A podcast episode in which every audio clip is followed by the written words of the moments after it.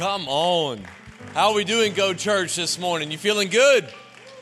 Labor Day weekend. Man, I want to take a moment, welcome our online audience. Thank you for jumping in and jumping in on today's gathering. It's going to be really good. Man, the worship was already really strong. My name is Pastor Ben. I'm the campus pastor here at our South Metro Atlanta location. And maybe you don't know this, but we're actually one church in two locations. We have our location here on the south side of Atlanta in Sharpsburg. And then 700 miles north, we have our location in Germantown. Could you give it up for our Germantown family? Love you guys. Pastor David is incredible. You know, and this house has got a lot of great, great things happen here. And one of the traditions that we have every single week is we take a moment to honor the brave men and women of our military and our first responders. I just want to say thank you for sacrificing and giving your time and your efforts and your, your life so that I could stand here in the pulpit today. Could we give it up for our first responders and our military? And, uh, you know, this is a clapping church, and nothing wrong with that. And uh, I just want to take a moment and just say thank you, Pastor for the opportunity to stand uh, in this pulpit. It's a privilege and it's an honor to share the word. Do you love our, our lead pastors, JC and Kimberly Worley? Fantastic, great leaders, love the Lord, and uh, I can stand here in full honesty and disclosure that behind the scenes they are as true to the Word of God as they are with a microphone in their hand. And that's something to be proud of and it's something to be thankful for and uh, love love being a part of this incredible team. You know today we start uh, a really great series on the book of ruth. Man this book is fantastic. This short little book if you don't mind you can go ahead on and turn to ruth chapter 1 it's right in like that first quarter of the bible just after judges. But ruth ruth has to be one of the best stories in all of scripture. In fact, the hardest part of today is not going to be to preach Ruth chapter 1. It's going to be for me not to preach Ruth chapters 1 through 4. I mean, whole story, fantastic. Love every minute of it. Uh, you know what I feel like? I feel like the next couple weeks, they're going to be like the price is right. You know, at that, that final round where it's just two people facing off and they're giving away the RV and they're like, and here's a canoe and here's a grill. And then the announcer's always like, but wait, there's more. And just when you think it's over, there's a trip to Tahiti slapped on the back end of it. That's what this story, this whole book, every chapter just keeps giving more and more and more. And uh, I love this book. It's a foreshadowing of Jesus. It's an incredible story of redemption, of the redemptive power of the love of God. And uh, really, really excited to jump in. Let me give you a little background on what's happening right now. Uh, Israel is a fledgling nation, there's no king. Uh, in fact, over the last years, they've been led by a series of what the Bible calls judges, and uh, they're facing some trials. There's famine in the land, no one has any food. And uh, Elimelech, Naomi, and their two sons decide there's no food here in Bethlehem, so now let's move to Moab. So they pack up everything that they had, they move to Moab. Their sons, who are the age to be married, they find two Moabite women and they marry them, Ruth and Orpah, not to be confused with Oprah when you read this. And uh, they marry them, and then that's where we're going to pick up. So I want to start in verse 3, if you don't mind. Uh, Ruth chapter 1, verse 3, it says, Now Elimelech, Naomi's husband, died, and she was left with her two sons. They married Moabite women, one named Orpah and one named Ruth. And after they had lived about 10 years, both Mahlon and Chilion also died. And Naomi was left without her two sons and her husband. When Naomi heard in Moab that the Lord was had come to the aid of the people by providing food for them, she and her daughters in law prepared to return home from there. With her two daughters in law, she left the place where she had been living. She set out on the road that would take them back to the land of Judah. Verse 8 Then Naomi said to her two daughters in law, Go back, each of you, to your mother's home. May the Lord show you kindness as you have shown kindness to your dead husbands and to me. May the Lord grant that each of you will find rest in the home of another husband. Then she kissed them goodbye and she wept out loud and said to them, We will go back with you to your people. But Naomi said, Return home, daughters. Why would you come with me? Am I going to have any more sons? Who could become your husband? Return home, my daughters. I am too old to have another husband. Even if I thought there was still hope for me, even if I had a husband tonight and then gave birth to a son, would you wait until they grew up? Would you remain unmarried for them? No, my daughters, it is more bitter for me than it is for you. Check this out. because the Lord's hand has turned against me. And at this, they wept out loud again. And then Orpah kissed her mother in law goodbye, but Ruth clung to her. Look, said Naomi, your sister in law is going back to her people and her gods. Go back with her. This is just such a strong, strong part of the passage, and I want you to really dial in right here. But Ruth replied, Do not urge me to leave you or to turn back from you. Where you go, I will go, and where you stay, I will stay. Your people will be my people, and your God, my God. Where you die, I will die, and there I will be buried. May the Lord deal with me, be it ever so severely, if even death separates you and me. And when Naomi realized that Ruth was determined to go with her, she stopped. She stopped urging her.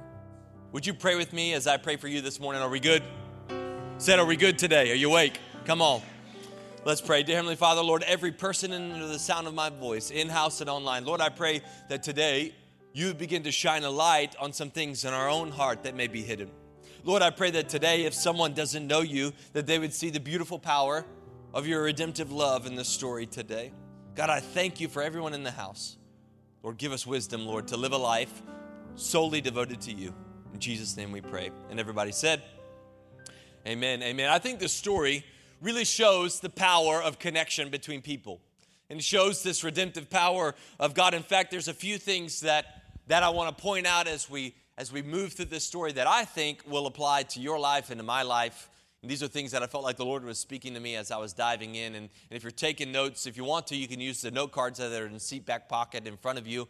But feel free to take notes on whatever you've got. And the first one is this man, the road to redemption, it begins with a decision. The road to redemption, it begins with a decision. If, if this is a story of redemption, then that means at some point in time, bad went to good. At some point in time, the crisis began to turn away. It began to turn towards a positive environment, a positive thing. It, there was a shift at some point in time. If this is a redemption storm, story, then at some point in time in this, this passage, in these four chapters, we read where there is a bad to a good moment. And write this down, it's not, it's not on your screen. There is no, there is no ruining in redemption, there's only renewal. There's no ruining in redemption. There's only renewal. When you and I, if you're a believer in the house, if you said yes to Jesus, you did not get worse, you only got better. When you said yes to Jesus, you you you turned the light on to the destiny that God has for you. When you said yes to Jesus, you moved from dark to light, like you finally found hope, you finally found joy, you finally found peace. When you got saved, you didn't become a worse version of yourself, you became the true version of what God created you to be. And that's what makes your story incredible. I don't want you to discount like your life and what God's doing in your life and what he's trying to show you he has planned for you because God has great things planned for all of us. God has a life for all of us. God has a desire for all of us to walk in his will and his way because that's that's where we find joy and peace and fulfillment. And I don't know about you today, but I see a lot of people online and through social media that just don't have fulfillment. They're searching and they're changing and they're trying to get the attention of other people while the attention of the Father, it sits on the back burner. But man, that's your story if you're a believer. And like the old song says, uh, once was lost, but now I'm found. I was blind, but now I see. Man, that's our story. I, I wasn't always where I am today. And I'm thankful that God found me. This story starts off with Naomi and her husband, and they're fleeing this famine in the land. And they, and they travel all the way to Moab and they hit reset on their life and they start anew. And Naomi and Orpah and Ruth, they tragically all lose their husband, which is a big deal. It's a big deal. There, there's no male in the household, which, which carries with it all sorts of implications on inheritance and debt. And, and they're fending for themselves. And all of a sudden they hear that God is, He's restoring this, this land of Bethlehem, that food's come back in town, that the harvest is coming back. And they're faced with a decision in this moment do I stay or do I go? And here they have no husbands, and all three women, they're battling bereavement and grief. Like, it's not that they, they don't have anybody in the house, they're battling true grief. And if you've ever lost someone that's really close to you, then you understand that this is a process. That this is this is a it's catastrophic. It, it's life altering, life changing. But even in the midst of this, this whole trial and this situation, they've got to decide am I going to stay or am I go? You need to understand right now, watching online and, and everybody in the room today, that someone on your right and on your left, just like you, they're battling adversity. At some point in time, they've faced a trial. At some point in time, they felt lost. At some point in time, they've, they've been in your situation. And while some of them may be traveling at the same time with you through this trial and through this issue, there are many around you that have overcome. And they've overcome through the power and the love of Jesus Christ. They've overcome through the desire of their own heart to step out and to move on. And all of us are facing a choice every day. We can stay here in our trauma, we can stay here in our issues, we can stay here in our addiction, or we can start to take that turn towards Jesus. We can start to take that turn back into the arms of Jesus who's waiting and watching and loving. And this move this move from bad to good in your life, it doesn't happen, it doesn't happen by accident. In fact, write this down. If you if you want to find freedom, you have to go looking for it. If you want to go find freedom, if you want to go find joy and peace and hope and renewal, you're going to have to go looking for it. It doesn't just drop on you as you're walking. It's not a random rain shower. It's a conscious decision that even in the midst of my trial and my loss and my grief and my issues, I'm going to pursue Jesus at all cost. I'm going to find hope. I'm going to use my faith in the right way. You'll never wander into a reset. You'll never wander into it. You'll never wander into breaking an addiction. You'll never wander out of depression and out of anxiety and out of worry. It's a desire and a decision to press on, to keep going, to trust that God really does know what He's doing. And I know if you're anything like me, just being raw and real, there's times where I'm like, God, I don't know if you know what you're doing. Like, I wouldn't do it that way. And we, we think that God needs to operate on our scale and our pace and our time and, and our plan, and that there's this false narrative going around Christianity that the moment you accept Jesus, that you somehow deserve a life without grief and issue and problems, that, that if you just if you just say it won't happen, it won't happen. But how many believers know in this house that you accepted Jesus Christ and you loved the Lord, but you still had a battle? Anybody in here? You still had a fight. In fact, if anything, I realized something the moment I said yes to Jesus, I became more of a target for the enemy. Because I have a destiny, I have a desire, I have a passion. But man, I'm thankful that there was a time where I found the Lord. Is there anybody in here that you can remember back to your lowest of low where you made a decision to turn and to follow Jesus? Anybody, the author and the finisher of your faith? Man, I can stand here as a witness today. And I think about like my past and all the things I've battled through. I, I remember back to the nights in the hospital and the days in the clinic and wondering, am I going to get healed? Am I going to get better? And, and days just wandering in a lifestyle, trying to find fulfillment in my life while ignoring Jesus Christ. But I remember, and I can stand here as a witness today that the moment that I said yes to God, like my life changed. In fact, Psalms 124, had it not been for the Lord who was on my side, man, my enemies, they would have taken control of me. My situation would have drowned me. My, my pain would have just crushed me. But I'm so thankful that God gave me a, a clarifying moment where I could turn and I could say yes to Him and not walk away from Him, walk away from the plan that He had for my life. I want you to write this down. This is something else I get when I read this, this story, and that's this how you handle your story has a direct effect on other people. How you handle your, your story, your storm, your situation, whatever it may be, it has a direct effect on the people around you. You are a living witness of the gospel of Jesus Christ. You're a living witness. In fact, for many of you, the people in your life, those in your in your home, in your family, in your workplace, you will be the first glimpse of Jesus that we see. And as a believer, let me tell you what, that carries some weight, as it should. We're representatives of the gospel. We are the church. We are the, the body of believers who are following Jesus Christ. And it's our job and our goal to share that love and to share that passion and to share the gift of salvation with other people. But I'm wondering sometimes how well my witness displays itself. Ruth saw that what's so powerful about the story is like Ruth saw so much of Naomi's relationship with, with God that that Ruth was willing to leave the gods of her ancestors and all of her family and everything that she had known from birth to not only follow Naomi back to Bethlehem, but she said, I will follow your God. Your God will be my God, and where you die, I'll die. I am connected to you. I'm chasing after what God has for you and for me. My question to you is this Are people drawn to Jesus because of your relationship with Him? Not because of the message that's getting preached from the stream that you're sharing. Are people drawn to Jesus because of your relationship with Him?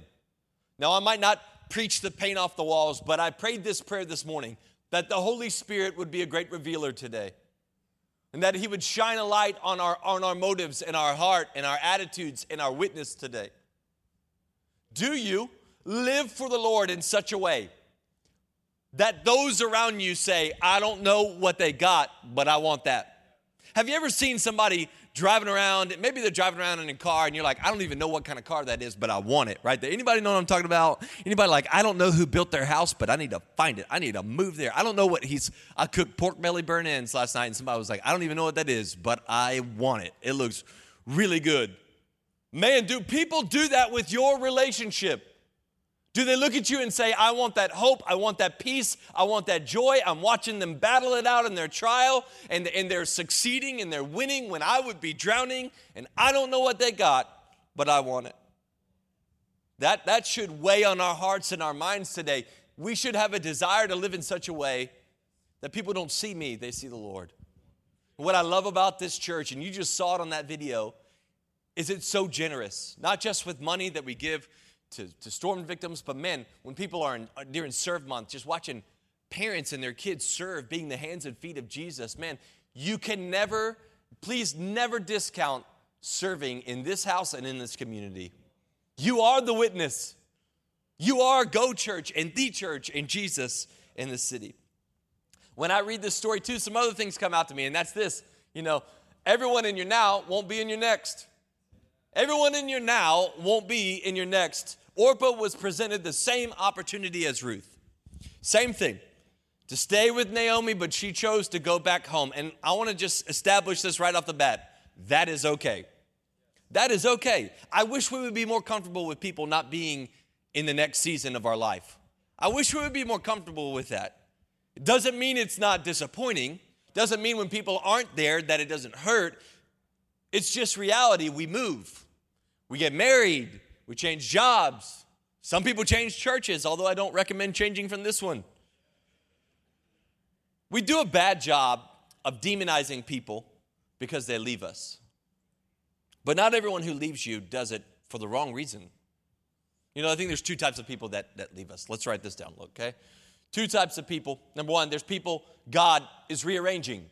There's people that God is rearranging, just like you chased after God, just like you made a decision to pursue God with your heart and with your family and with being in church. Let me tell you what, there's other people in your world and in your circle that are choosing to pursue God. They're choosing to follow after Him. And sometimes people walk out of your life for God reasons because they're chasing something holy. It doesn't mean you're not holy. It just means that the same God who has a plan for your life and for your kids is the same God who has a plan for their life and their kids. And we got to get comfortable with some people that are leaving our life. They're not haters and not nothing wrong with them. They're not uh, toxic people. We'll label somebody toxic in a minute for that. It's ridiculous. But then, you know, there's people who people who just can't hang. There's people who just can't hang with you. They can't run with you. They can't do that. Uh, if you've been on this earth longer than five minutes, then you know that you will at some point in time make a decision that not everyone in your circle is going to love. They're not going to cheer you on when you decide that factor, when you make that decision. What I found to be true um, is this if you're chasing the things of God and those in your circle are trying to talk you out of chasing the things of God, then you need to get a new circle. Like you need to get a new group of friends. If you're trying to get closer to the Lord and everyone's trying to tell you that's a dumb idea, don't do that. You'll never make money if you step out and do that, and yada, yada, yada, whatever it is, those people are weird. Don't be a part of that. Like, if all they're doing is try and talk you out of God things, then they're not meant for God's plan in your life. And that, that's hard to swallow. You know, when I chose to pursue ministry, I had people who just didn't understand. right? Like I, I had my group of friends I grew up with, and most of them didn't understand. They didn't know why I wanted, like, why you want to do that? Why you want to go to college eight hours away? Why do you want to give your, where are you going to live? What are you going to do? Don't you want to come back home and pastor? And every answer was, no, I'm going to give my life to the Lord, man. He's done so much for me, I can't help but do that. And no one understood that. Not everyone in your life is going to want to hang with you. And they're going to want to get out. And let me tell you something really relieving let them go. It is okay. If they can't hang with you, and they don't want to run with you while you pursue Jesus, let them go. It's okay. Like, it's okay. I promise. Every friend that walks out on you because of your faith, God will replace with somebody who will run with you in your faith. Like, that's just real and honest.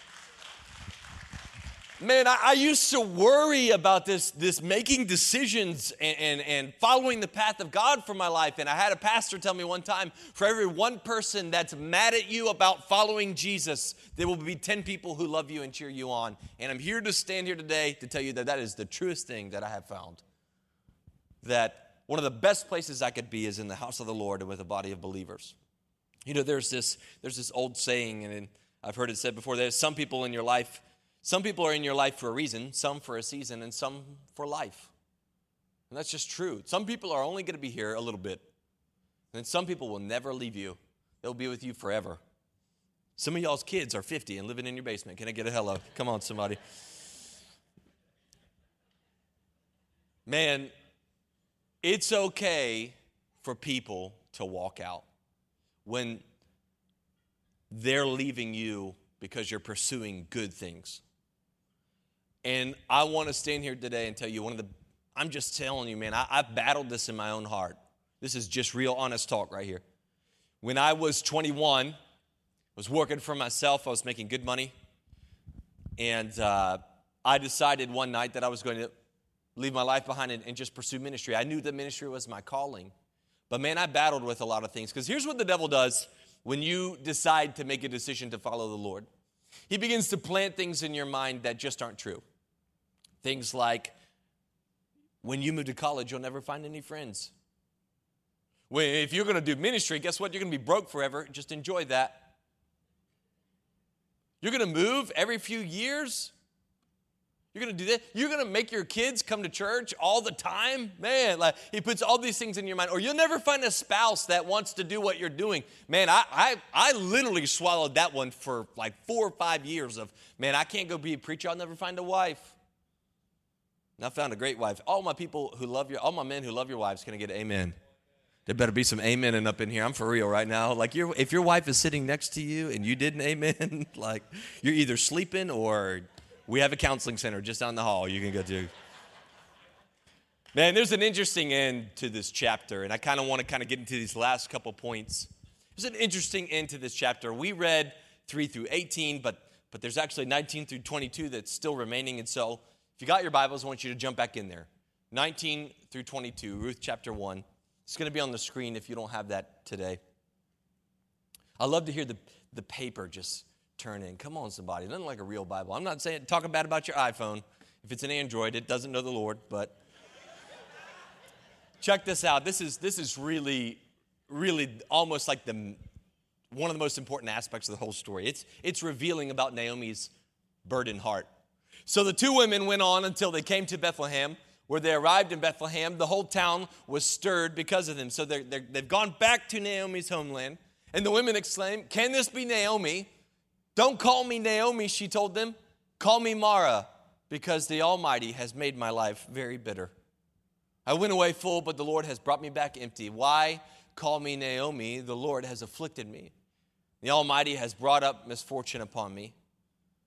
So Naomi returned to Moab, accompanied by Ruth, the Moabite, her daughter in law. And arriving in Bethlehem as the barley harvest was beginning, Naomi tells her own people, Yes, I'm Naomi, but please don't call me Naomi, call me Mara, because I, at one point in time, Naomi was what I answered by, but Mara is a real, it's just really how I'm feeling right now. You need, you need to know that Naomi means pleasant, to be pleasant.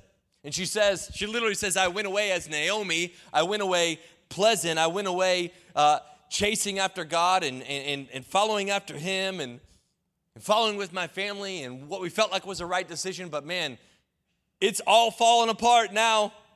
It's all fell apart now. It's, it's nothing's right. Call me Mara, call me bitter. And what I learned is sometimes we'll allow our situations to become the label for what we are feeling in our life. We'll change our label, we'll change our, our name. And if you're not careful, life can wound you in such a way that you will deny what you were created to be and you'll become what you're experiencing. You know, don't, don't let your trauma own you. In fact, I want you to write this down. Don't let your situation label you bitter. Don't let your situation label you bitter. What if every time you face something difficult, you changed your name? Oh, well, I'm broke right now. I'm sick. Nice to meet you. Good to meet you. Yeah, yeah. I'm depression. I'm anxiety. Don't let your situation turn you bitter. Was the situation tragic? Absolutely. I mean, you can't expect to, to experience all of that loss. You can't expect to experience all of that pain and just come out like that on the other side. And if, and if you're getting that vibe from this message today, that's not what I'm saying. What I'm saying is, if you want to get out of where you are, you're going to have to turn and give it to Jesus. You're going to have to turn, you're going to have to focus on Jesus. For those of you that identify with, with this statement right here, let me read her statement, okay?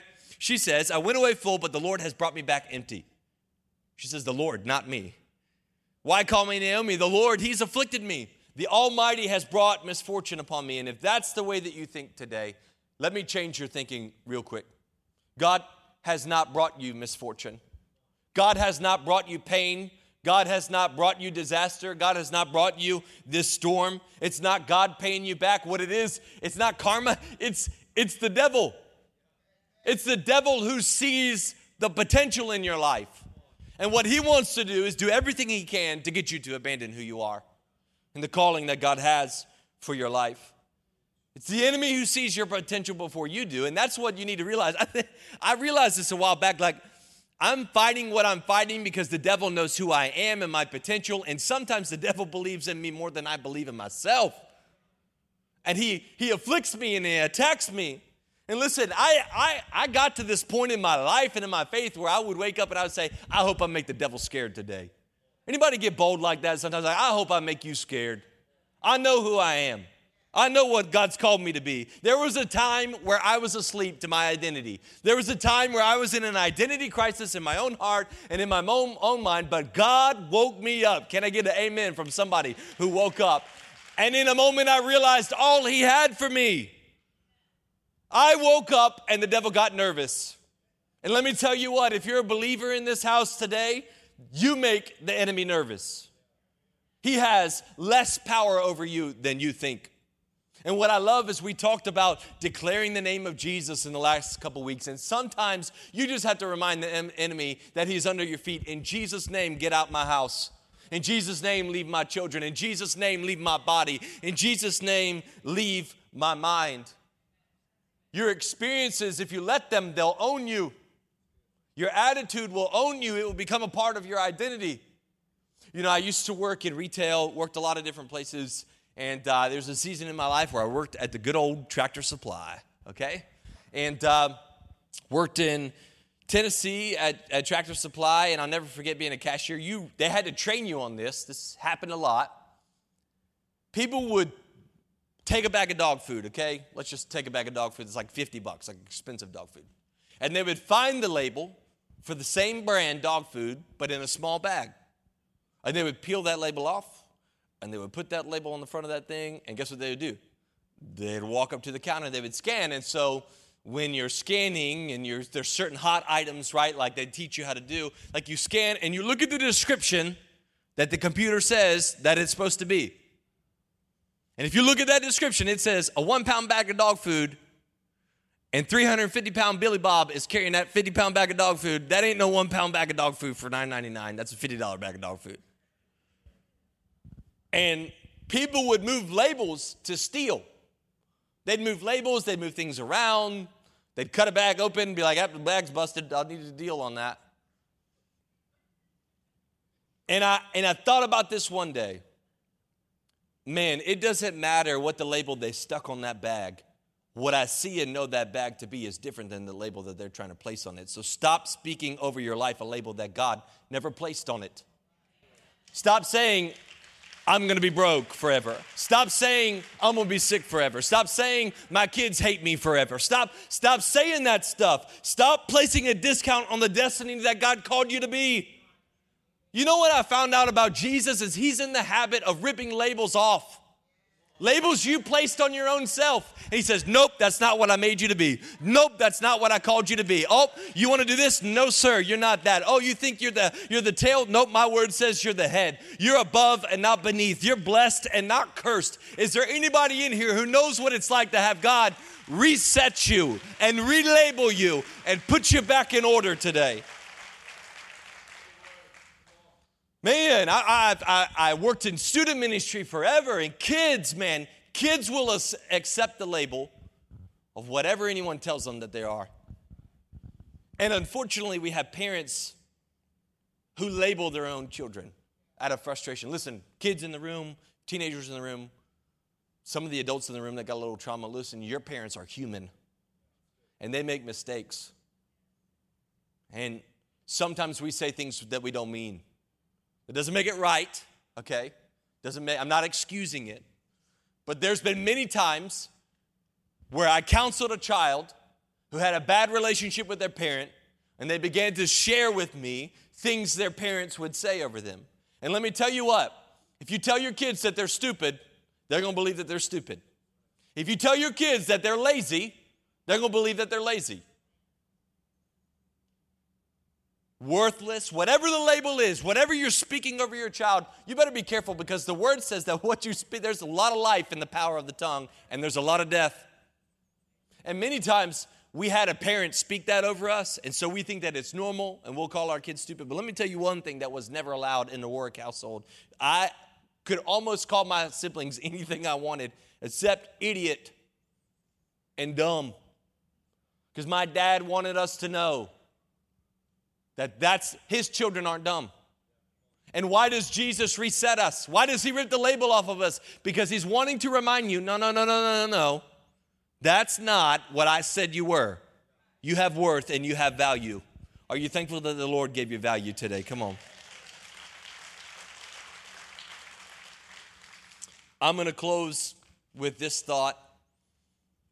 Man, don't overlook this last verse. This last verse is Man, it's something else. I, man, I didn't even see this the first time I, re- I read this chapter. I got a lot of notes in my Bible. Where's my people that love to write in the Bible? Come on, somebody. And uh, I like to keep my Bibles for a couple years, and then I'm saving them for my kids so they can see all the things God just like speaking to me. Never saw this until today, or until yesterday. Let's read it, verse 22.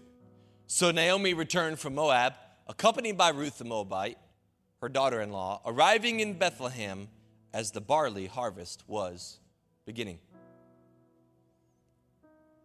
As the barley harvest was beginning, you know, everything in the word is important. Everything included in the word, it matters to the context of what's going on. You know, they've been through hell. They've experienced a level of grief as a family that many don't know yet. And in the middle of their grief and in the middle of their situation, they decide that they're just going to return home. Like it's probably best just to go back to Bethlehem. Not sure what it looks like, not sure what's going on. I heard the Lord's back, and we're just going to go back. They experienced undeniable loss, but they arrived at the beginning of a harvest season. They arrived right in the middle of a harvest season, like right there at the beginning, people are working, like they walk back into a middle of harvest, and that, that fires me up because I know your life's been a battle. I know it's full of trauma. I know you've made the wrong decisions.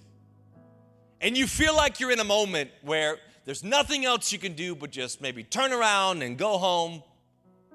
And what you don't realize is your decision to come home to the house of the Lord, your decision to come home to Jesus, to give it to Jesus, has opened the door to a harvest season in your life. It's overwhelming sense of defeat. And for a long time, the enemy has reminded of you of what you've lost and what you don't have and what you can't afford and what you can't find. But I'm here this morning to declare over you that a harvest season is coming. Like there's fresh breath and life. Like your decision to come back to the Lord will be the best thing you've ever done.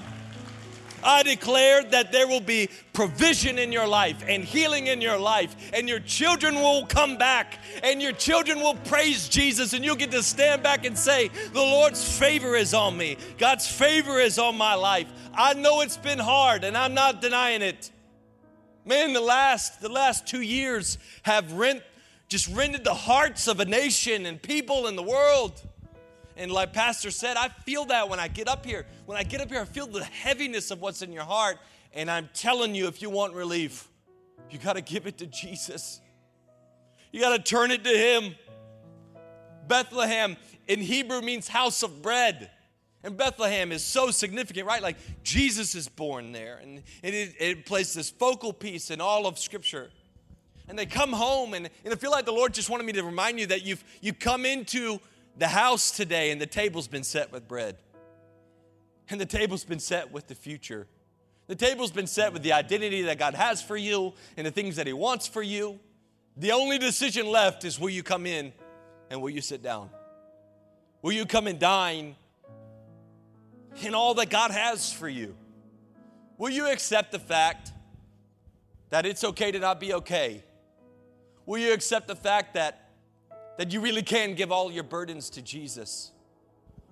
There was a point in my life where I didn't know if I believed that or not. But man, I'll never forget and I'll never regret giving it all back to the Lord. Never.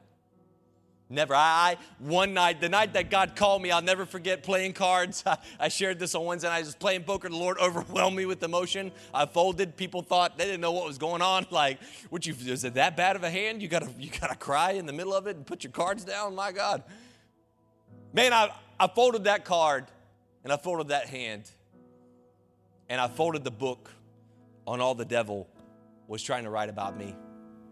And I went home and I looked at my father and I said, Hey, if I, if I never leave this place, I'll never amount to anything. And he said, Yep. when you got a dad and a mom and a grandma who pray in the spirit over you, let me tell you what, they already know what's dealing in your heart.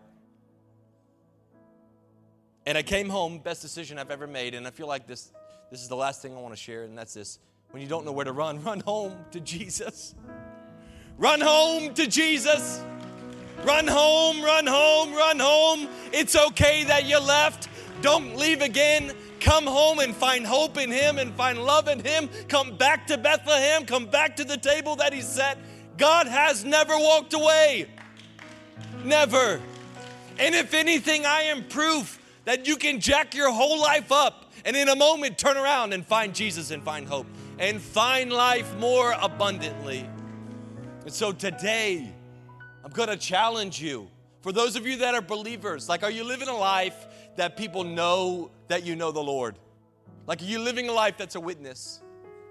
And are you giving your issues and your storms to the Lord? And then to those in the room who don't know Jesus, like, there is no better time than now to come home and to come home and to give your heart to the Lord. With heads bowed and eyes closed and no one looking around. Maybe you're watching online right now and you're in your living room. Or maybe you're in here. And you could say, Pastor Ben, I if I died today, I don't know if I would go to heaven because I don't really know if I have a relationship with the Lord. Like I know I know who he is, but I don't know if I have an actual relationship with God, but today I want to give my heart to Jesus. If that's you and you want to give your heart to Jesus today, maybe it's for the first time, maybe you need to recommit your life, whatever it is. So I just want you to lift your hand. I want to pray over you.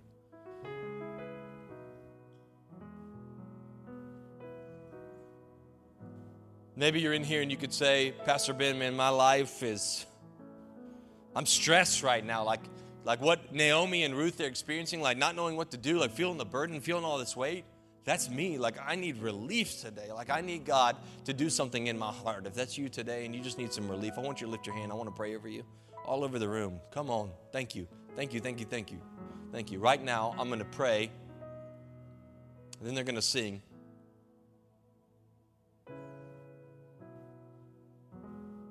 Dear Heavenly Father, Lord, every person that's under the sound of my voice, in house and online, right where they are, Lord, I pray that relief would come to them. Lord, that even in the midst of their situation, they know they can always turn their burdens to you, Jesus. They can give their heart to you, Jesus. Lord, I, pray that right now you begin to just do in their heart what needs to happen. God, put peace where there needs to be peace. God, joy where anxiety and depression have robbed joy. Lord, I declare a harvest season over some people in this room today. They've been battling it out, but Lord, they've come home. And when they came home, they came home to a full table. Lord, bless them today. In Jesus' name that we pray. Amen.